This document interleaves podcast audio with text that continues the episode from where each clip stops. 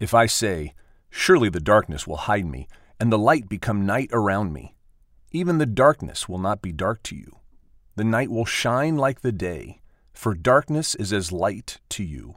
Psalm 139, verses 11 to 12. What I write here uh, um, in the book is when the light has vanished, we say, I can't see, I can't see. But this is never true for God. The dark is not dark to him.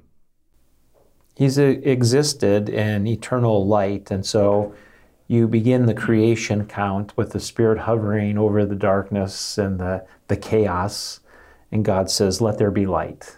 And there's a shining. And uh, to see the next big move of God, He's always been engaged in creation, in redemption, uh, that uh, Jesus comes as the light of the world to relight what, uh, what has been darkened because of sin, and darkness has not overcome it. Uh, it's this expression, the glory of the Lord uh, expressed through the Holy Spirit, is declared in the New Testament to uh, be the light of the gospel coming shining in. And so there is no darkness in God, there is no shadow, there is no turning.